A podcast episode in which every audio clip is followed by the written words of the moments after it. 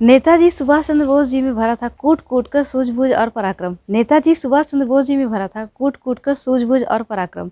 भारत को स्वतंत्र कराने के लिए उन्होंने किया था अथक परिश्रम। भारत को स्वतंत्र कराने के लिए उन्होंने किया था अथक परिश्रम।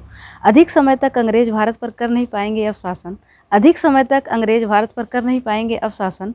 आज़ाद हिंद फौज को देखकर टूट गया उनका ये भ्रम। आज़ाद हिंद फौज को देखकर टूट गया उनका ये भ्रम।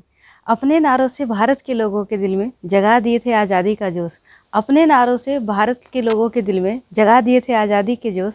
अंग्रेज़ों के समक्ष जो कभी ना हुए खामोश, अंग्रेज़ों के समक्ष जो कभी ना हुए खामोश, आज़ाद हिंद फौज बनाकर अंग्रेज़ों के उड़ा दिए थे होश, आज़ाद हिंद फौज बनाकर अंग्रेज़ों के उड़ा दिए थे होश। इतने पराक्रमी थे हमारे नेताजी सुभाष चंद्र बोस। इतने पराक्रमी थे हमारे नेताजी सुभाष चंद्र बोस। नेताजी देश पर मर मिटे और दे दिए जान का बलिदान। नेताजी देश पर मर मिटे और दे दिए जान का बलिदान। वीर साहसी सपूतों से भरा है भारत देश का खदान।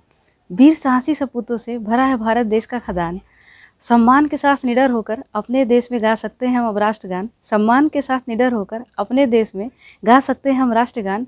वरना अंग्रेज़ों ने तो छीन ली थी भारत देश की पहचान। वरना अंग्रेज़ों ने तो छीन ली थी भारत देश की पहचान।